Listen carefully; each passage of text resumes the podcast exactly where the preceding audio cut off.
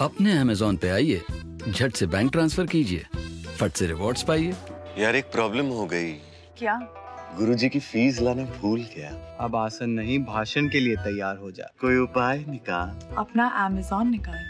जहाँ से योगा मैट लिया वहीं से योगा फ़ीस भर डाल। अपने अमेजोन से स्टूडेंट गुरुजी पेमेंट भी होगा? होगा।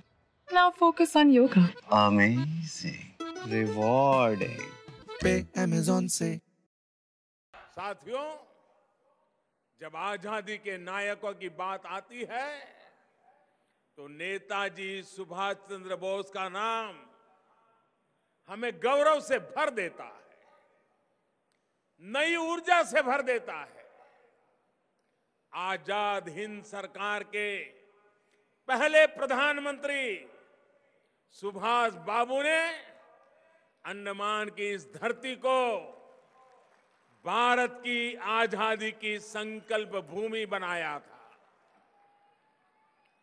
नेताजी के आह्वान पर अंडमान के अनेक वीरों ने देश की आज़ादी के लिए खुद को समर्पित कर दिया था। जिसके बाद आज़ाद हिंद फौज ने यहाँ आज़ाद आज़ादी का तिरंगा फहराया था। 30 दिसंबर 1943 की उस ऐतिहासिक घटना को आज 75 वर्ष पूरे हो गए हैं। आज उसी की याद में यहाँ 150 फीट ऊँचा ध्वज फहराकर हमने अपने इस दिन को देशवासियों की चिर स्मृति में अंकित करने का एक नम्र प्रयास किया है।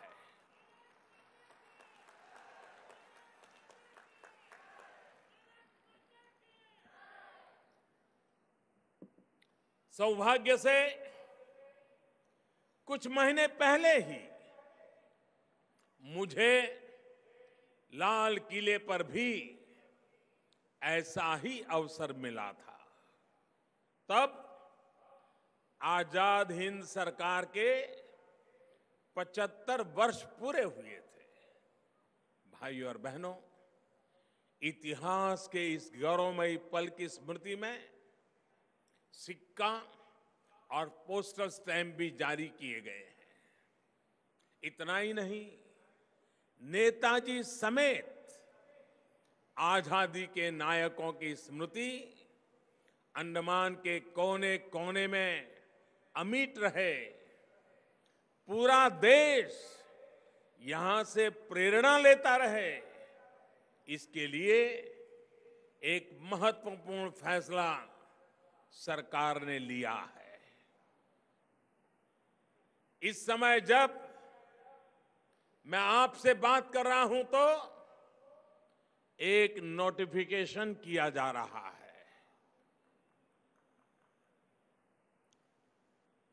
और मैं अब आप सबके सामने बड़े गर्व के साथ उस घोषणा को करने जा रहा हूँ। अब से रॉस द्वीप को नेताजी सुभाष चंद्र बोस द्वीप से जाना जाएगा।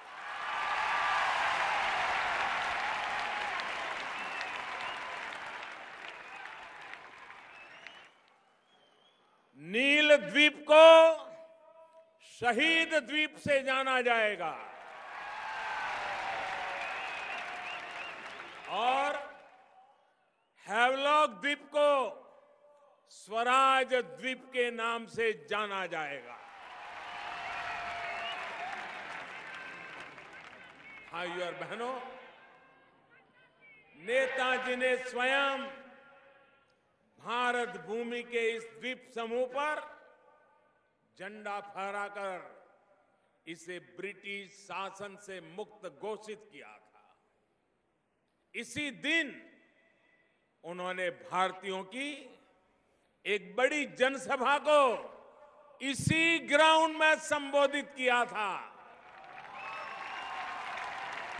जो अब नेताजी स्टेडियम बन गया है। तब उन्होंने कहा था कि इस इलाके पर अधिकार के साथ ही अंतरिम सरकार की राष्ट्रीय अस्मिता, अब सत्यता और वास्तविकता का चोला ओढ़ चुकी है। इस वचन के चार वर्ष बाद ही माँ भारती दास्ता की बेड़ियों से मुक्त हो गई। साथियों, गुलामी के लंबे कालखंड में, अगर भारत की एकता को लेकर कोई शक और संदेह पैदा हुआ है तो वो सिर्फ़ मानसिकता का प्रश्न है, संस्कारों का नहीं। सुभाष बाबू का भी ये मानना था कि हम सभी प्राचीन काल से ही एक हैं। हाँ, गुलामी के समय में इस एकता को छिन्न भिन्न करने का प्रयास ज़रूर हुआ है। नेताजी का ये दृढ़ विश्वास था कि एक राष्ट्र के रूप में अपनी पहचान पर बल देकर उस मानसिकता को भी बदला जा सकता है। आज मुझे प्रसन्नता है कि एक भारत श्रेष्ठ भारत के मार्ग पर चलते हुए हम सभी नेताजी की भावनाओं के अनुरूप आगे बढ़ने का प्रयास कर रहे हैं।